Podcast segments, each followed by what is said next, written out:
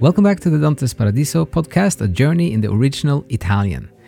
In this episode, we're going to look more in detail at the explanation of the moon spots in the second canto. So, this is mainly from verse 106 to 148 in canto 2. And we're going to look at what Beatrice is saying and what it means in terms of how you look at the cosmos and how you think eternally and apprehend the world. So, the title of this is The Divine Essence Aspectified and then Blended Again. As the pilgrim understands the unity of the spiritual and material, he also realizes that the soul is made of a divine substance. At the end of Canto 2 in Paradiso, Dante is making an astonishing claim about the nature of the spiritual realm, how this is reflected through the material world, and how this also describes what we ourselves and our souls are made of.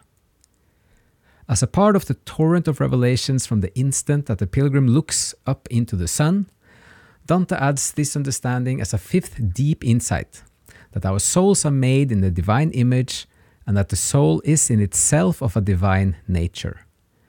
In the same way that we can recognize this divine nature through the material world outside of ourselves. In just a few tercets, Dante thus demolishes the idea that we as humans are standing outside of nature and the creation and observing it, as a certain branch of science and philosophy takes implicitly for granted in some cultures. We ourselves are a part of the same overall cosmic and spiritual process, and we too are a unity of the spiritual and material, as self aware human beings. A key tercet that combines this inner human perspective and the cosmic unity with the spiritual is in line 142 to 144. Per la natura lieta onde deriva, la virtù mista per lo corpo luce, come letizia per pupilla viva. Meaning, since the virtue interpenetrated in the star, meaning the planets and the spheres, derives from a joyful nature of angelic intelligence, it shines in the stellar body as joy shines in the pupil of the eye. And this is the precise moment when Dante connects the divine virtues that shine through the material creation to that which can be seen in our eyes as the metaphorical mirror of the soul.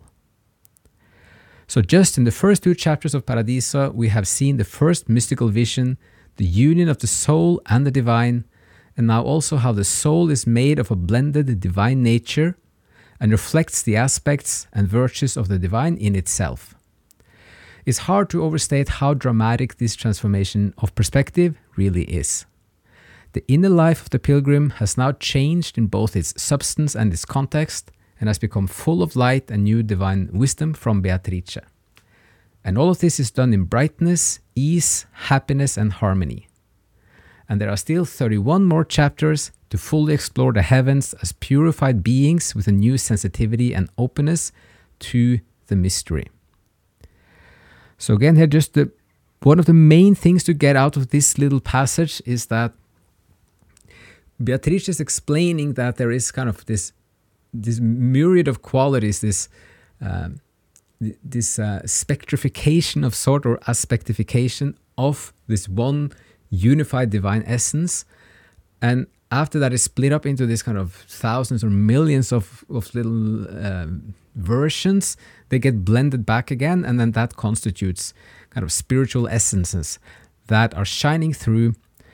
In this case, he talks about the planets, but then he Dante puts these things exactly together in the sense of kind of looking into the eyes of somebody, and then you can kind of see the spiritual, the soul, and a little glimmer of the divine as well, perhaps then in the eyes, and it just joins the macrocosmos and the, uh, the micro and the macrocosmos in the sense that what we're thinking out there, physically, spatially, is also then connected to how you experience it inside of yourself.